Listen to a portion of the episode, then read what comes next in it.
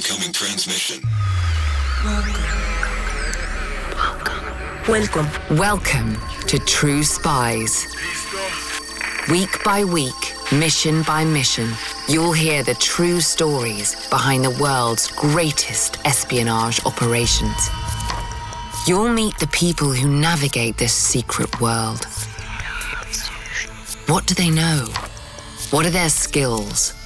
And what would you do in their position? This is True Spies. At the end of the day, behind every stolen dollar, there is somebody who knows what happened and how that has been made.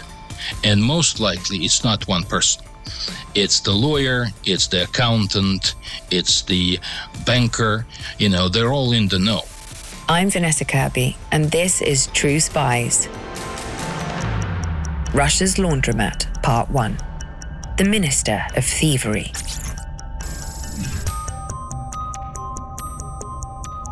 Let's game out a hypothetical scenario. One that you're unlikely to find yourself in, being, I'm sure, a person of robust moral character.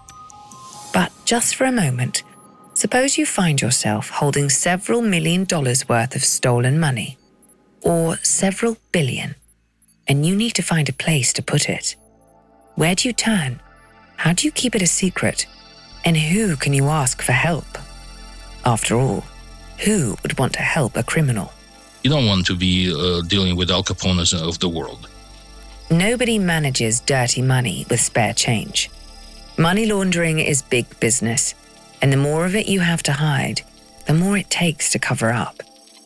A paper trail, if you leave one, should be convoluted and opaque, making it impossible for authorities, investigators, journalists to follow the money.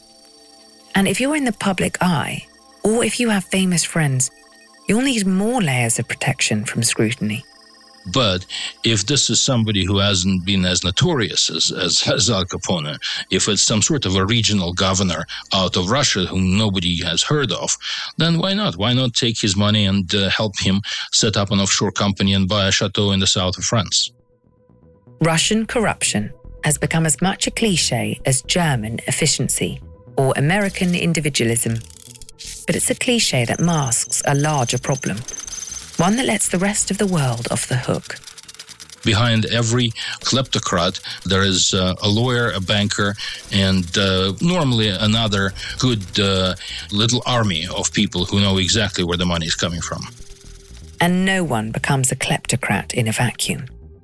In this three part True Spies series, you'll meet three intelligence gatherers who root out financial crime tax dodgery, and other kinds of dirty money manipulation.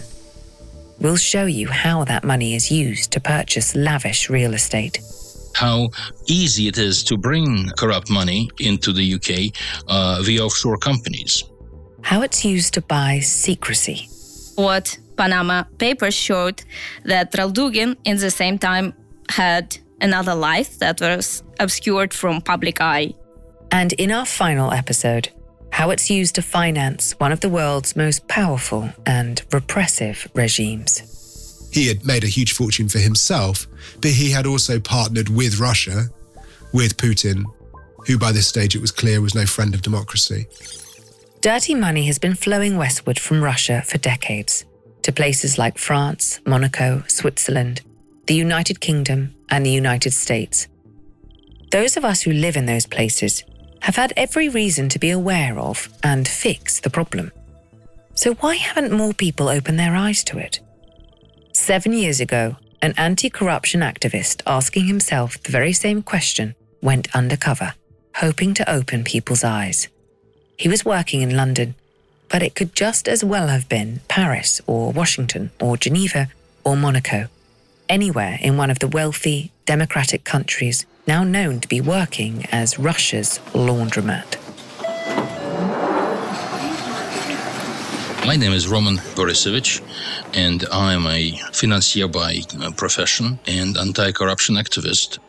Born in Moscow to a Ukrainian family, Roman Borisovich left Russia just after the Soviet Union collapsed and received an education at a prestigious American university, then moved to London in 1997.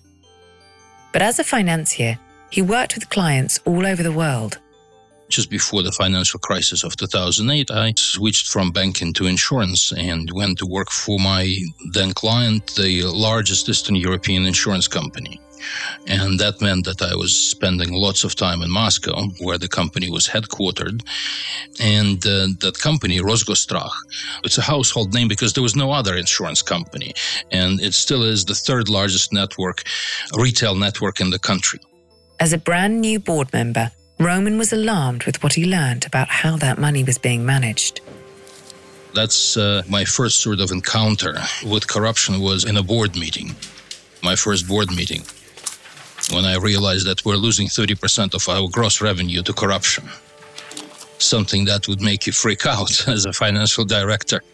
Nearly a third of the company's massive revenue was getting pocketed, like bread rolls at a hotel breakfast my colleagues were actually quite encouraging. They were saying that our competitors, state-run insurance companies, were losing 70 to 80 percent, and we were quite stable at 30. That's that was my my shocking dive into the uh, realities of Russia, where I realized that the the system that Putin has built is entirely uh, based. It's totally founded on corruption. You know, obviously there's grand corruption in terms of Kremlin and the cabinet and uh, regional governors and their ministers but also it goes through everyday life and it's uh, from street level all the way to the Kremlin.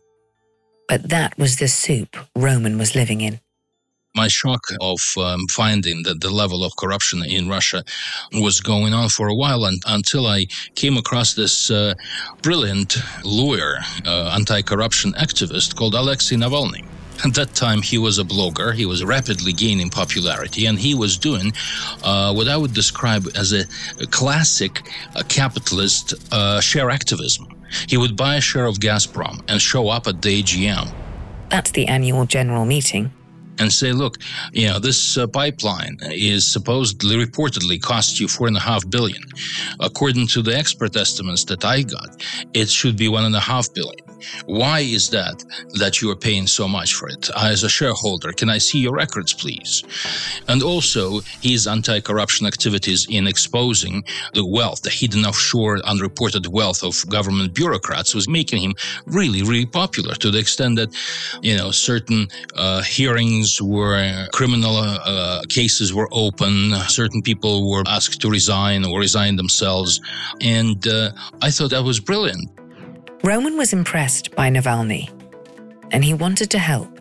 We started a conversation on the net, which uh, then translated into a physical relationship and co- physical meeting and contacts. And uh, I became one of his uh, sponsors because I admired the fact that uh, he was standing to the corruption and uh, inventing really modern and uh, powerful, effective techniques of monitoring and fighting it, like you know he was doing with the government tenders and whatnot. So I was very honored when he asked me to be his advisor and to be one of the founding fathers of his anti corruption foundation. Fighting corruption became a permanent fixture of Roman's work. In 2015, he co founded the Campaign for Legislation Against Money Laundering in Property by Kleptocrats, or CLAMP K. Clamp as in clamping corruption, putting a clamp on corruption. And as a resident of London, Roman saw plenty to clamp down on countless wealthy Russians with ties to the Kremlin have tucked away their cash in the United Kingdom. Enough of them that the capital city has earned the nickname Londongrad. It is definitely a cultural center. It is definitely a historical and um, you know cultural hub. It is uh, very very convenient and fashionable and whatnot. But the prime reason is uh, one and only because you can bring money into London without questions being asked. Any sort of uh, funds that have been laundered come to London and uh, they can be invested without any further due diligence. Particularly welcoming, Roman says, is the London real estate market. Until now, it's still possible to buy properties in the name of offshore companies without disclosing who the owner is. So uh, a director from Panama or Cyprus signs the piece of paper in London on behalf of a mysterious uh, anonymous owner, and uh, hundreds of millions of pounds are changing hands in that fashion on, on a daily basis. I mean, billions of pounds have gone through per year, has gone through uh, London real estate, and uh, a lion's share is going through offshore companies without anyone having any knowledge of who's behind that. Well, it's not as if no one knew. Certainly in 2015, there wasn't the level of interest or scrutiny there is today. But things had begun to shift in the United Kingdom. Attention was beginning to be paid. I think there was growing interest, and especially in the UK, the interest was growing primarily. Uh, you know, it, it's very politicized. Initially, it was growing from the perspective of uh, whether these corruption cases were linked to any donors of uh, primarily the conservatives. And where there's political interest, there's popular interest. Roman met a young journalist who conceived of an idea, something that could be made into a documentary film, one that would expose to a mass audience the way dirty money is welcomed with open arms, right in the heart of London. Basically the idea was to trace to have like a hidden camera uh, trace of a money laundering situation how it has generated in like russia or kazakhstan or somewhere in the former soviet union and how it goes through offshore companies comes to london and then is being laundered in uh, the uk property the plan was this send an actor to a series of meetings with london's poshest real estate agencies to view five different multi million pound private residences. The actor, posing as a Russian minister, will make it clear to the agents that he intends to purchase his new flat with dodgy money. Then it'll be up to the agents to decide do the right thing and report the kleptocrat, or make a sale and potentially rake in hundreds of thousands of pounds in commissions while we were working on on this idea, we met Dan Reed, uh, who was already the at, at the time was the most decorated um, documentary director in the UK with most BAFTAs to his name. The film now had a respected director, and it would also need a convincing actor to play the starring role. Someone who could not only stay in character, but who knew enough about Russian money laundering schemes to be able to roll with the punches we were looking for an actor who could do a Russian accent. And at, at some point, both me and Dan uh, realized that it's impossible to prepare the person to all eventualities that could come up in a conversation. And uh, so basically, Dan pointed the finger at me, and uh, obviously, I was like, Me, I've never done this before. Despite his non existent resume as a performer, Roman had plenty of material to draw from. He conceived of his character, Boris, based on real people he knew. Boris was a Russian health minister who claimed to earn a modest salary, buffeted with special deals here and there, little nips into the revenue stream for his own personal gain he was amalgamation of uh, different people and uh, you had to give him some real life uh, habits or uh, behavior like uh, rudeness interrupting treating the estate agents like dirt and you know disregarding you know basically that part. I didn't enjoy that part but you know it was kind of fun to do this.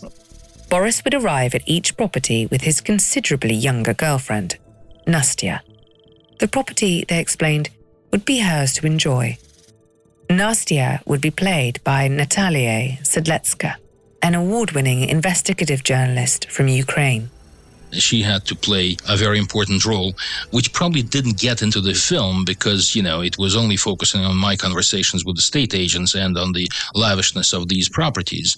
But in real life, it was she primarily who had to go around, look into every wardrobe and find out, you know, how things work to say that, yes, she's happy that she likes this, this thing and say, Boris, can I have it, please? With Dan Reed on board as the director, they pitched their proposal to the British Public Broadcasting Network, Channel 4. And it was pretty much mission impossible because, you know, they were convinced that this is going to end up in the courtroom. Of course, no one would actually buy any property. Nothing could be signed. no deals could be made. But the oligarchs and kleptocrats investing heavily in the UK have a penchant for taking people to court for libel. To carry this out without incurring massive legal fees, the network's lawyers would need to ensure that the team proceeded with caution. I actually admired their bravery. The way they approached this, they were ready to go and to defend us in the courtroom. They knew they're going to be sued and they wanted to, to have a foolproof argument that, look, there is a clear statement that the money has been stolen. So there is no other ways of interpreting it. Their lawyers agreed that the film could go forward, but only on certain conditions. The conditions were that it has to be on shore, it has to be in London, and uh, basically our character would have to tell everyone in no uncertain terms that the money is stolen.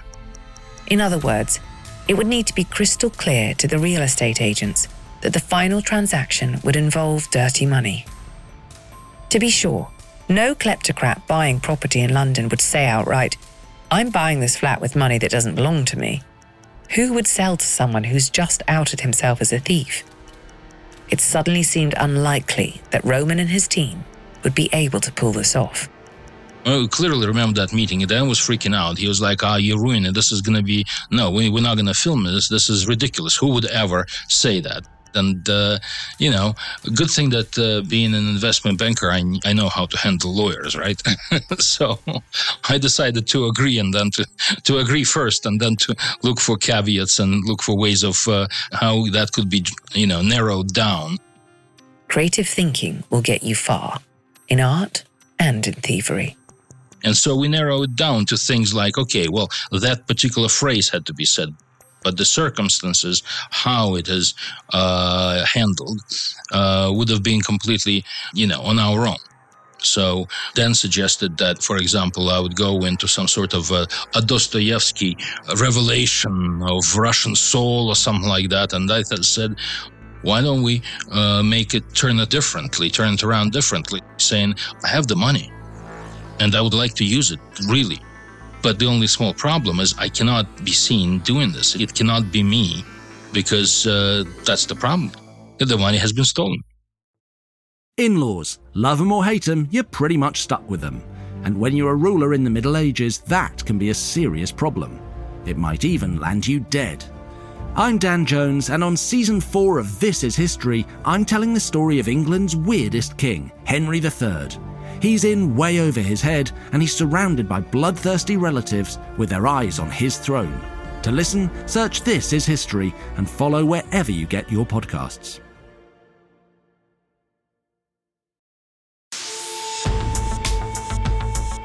Roman Borisovich is about to go undercover to demonstrate how easy it is for a kleptocrat to launder stolen money in the United Kingdom. He has a celebrated director and a solid legal team on his side. But there are a few problems he'll have to contend with. The first, he has to state, in no uncertain terms, that he'll be purchasing a multi million pound London flat with dirty money.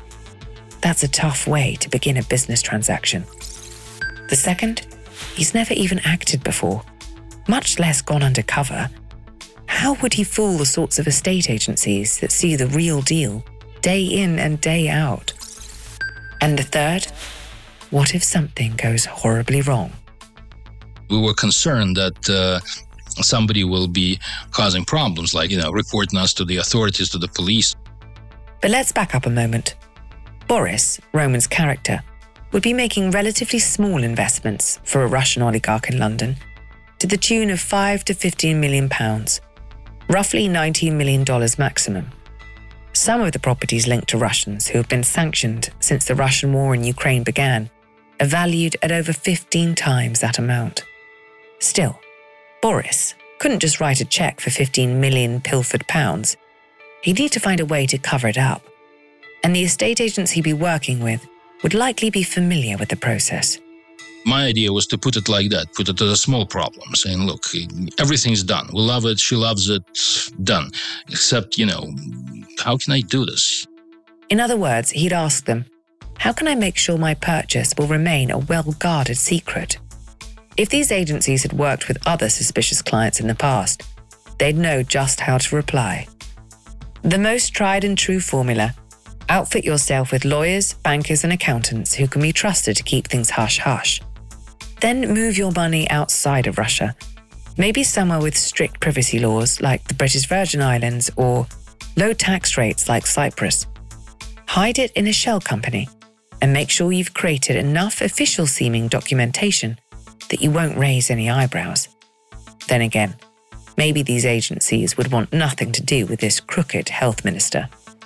One of them even branded itself with the slogan, The only way is ethics. Some people are obviously going to say, no, no, no, we're not going to deal with that. That doesn't sound right. Thank you very much, but don't call us again.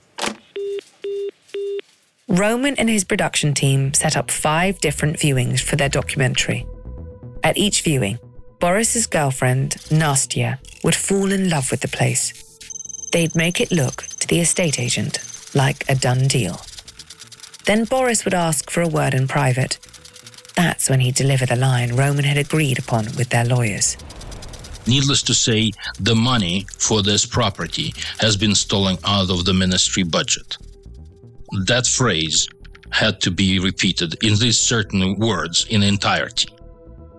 Of course, it was unlikely that many of the real estate agents would want to proceed further.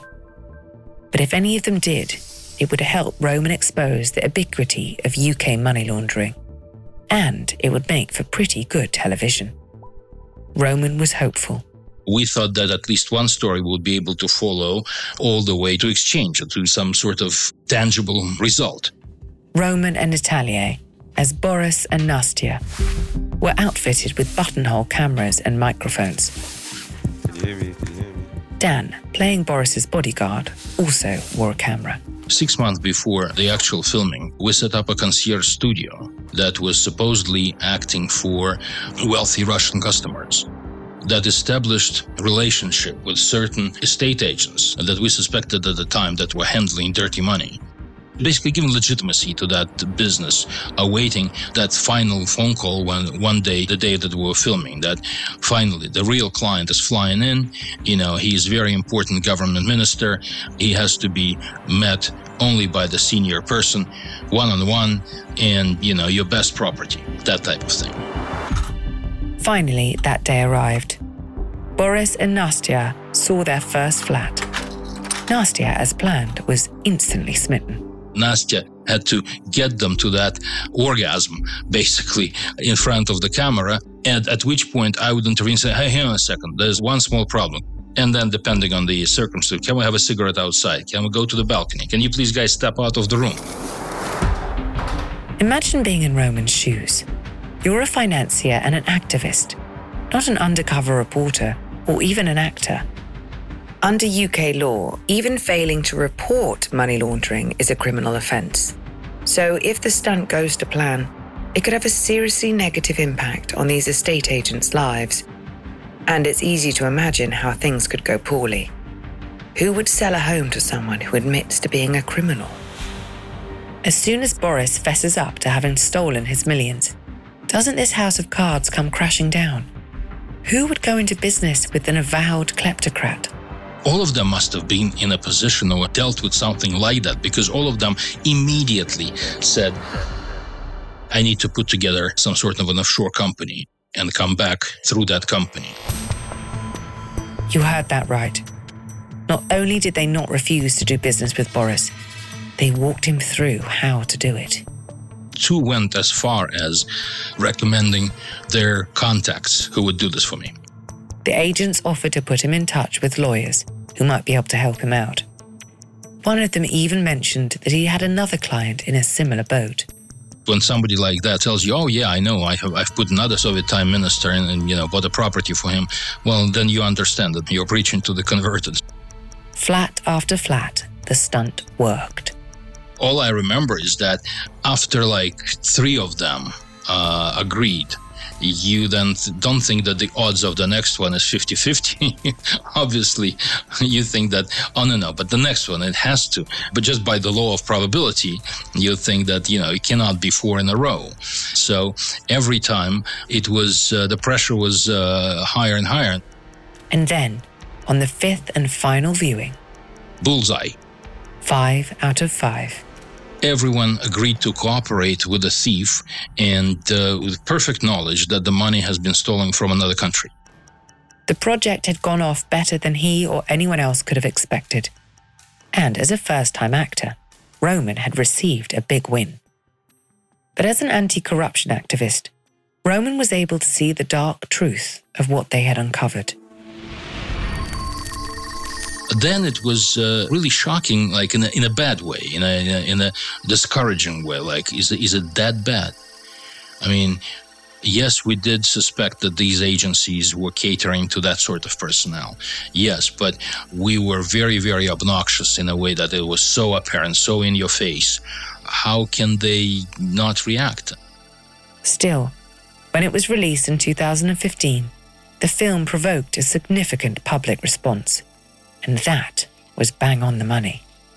The response was uh, exactly what we were aiming for. It wasn't just the film. At the same time, there was this brilliant research by Transparency International putting numbers on everything that was happening in that film, saying exactly that hundreds of thousands of properties are owned by anonymous companies, that nobody knows how the money was created, and that there is a good reason to suspect that a lot of these financial flows are dirty. At the same time, Global Witness came out with their report, uh, Mystery on Baker Street, whereby they showed that a block of buildings were owned by an ex KGB chief of Kazakhstan.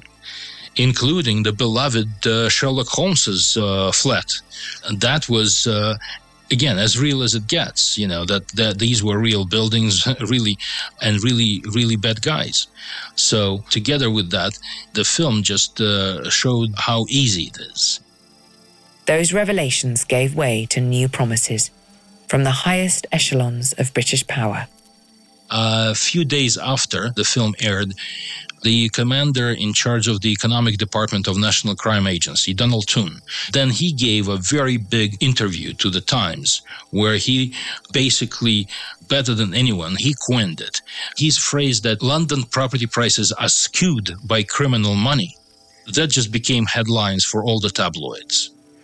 I mean the government could not have ignored this any any longer and so within days there was a response from uh, mr cameron That is, Prime Minister David Cameron.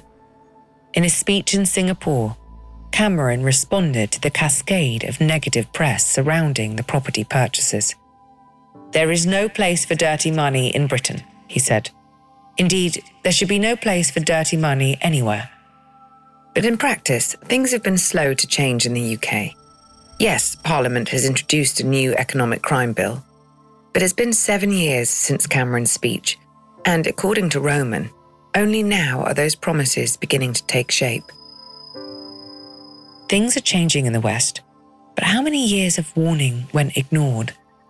And how many voices from within Russia itself went unheard before the unthinkable happened? It's really unfortunate that we had to have a situation where innocent Ukrainian blood is being shed for uh, for for us to finally receive that that that bill. Next week, the canary in the coal mine, a foreign agent willing to pay a high cost for transparency in today's Russia. even I don't know local scale local journalists in many cases are beaten and killed and everything so it's something you always have in your mind You can learn more about Roman's work at clampk.org. And you can learn more about Boris in the film From Russia with Cash. I'm Vanessa Kirby. Join us next time to meet a young woman going head to head with Russia's most corrupt officials.